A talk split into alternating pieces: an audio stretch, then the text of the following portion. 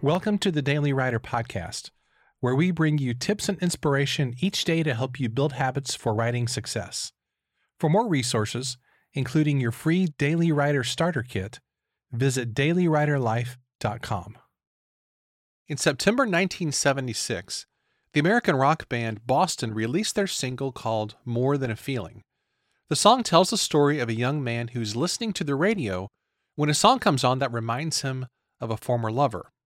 And what he experienced is, quote-unquote, more than a feeling. Now, this song could also describe writers who are putting the work in every day. How many times have you heard writers talk about the need to feel, quote-unquote, inspired, or how they're waiting for the muse to show up and just give them those magic words floating down from heaven? Well, we've all probably heard people talk about that, but writing doesn't really work that way. The best writers know that the creative process is more than a feeling. They don't wait around for inspiration to strike. The author Seth Godin talks about this in his amazing book called The Practice, and this book focuses on helping creative people ship their work.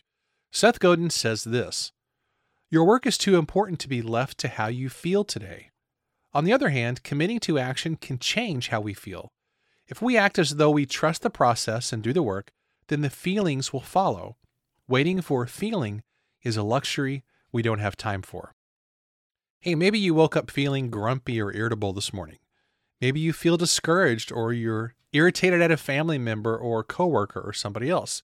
Maybe you just don't feel like writing today. Well, never mind all that stuff.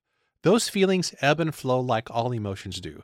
It's time to put on your big boy or your big girl writing pants, sit down in that chair, and get to work. I promise your future self will thank you. Here's today's challenge. Ask yourself honestly if you sometimes let your emotions keep you from writing. And if that's the case for you today, then just sit down and get to work. And probably within five or ten minutes, you're going to start to feel a lot better. All right, my friend, as always, thanks for listening, and I'll see you next time.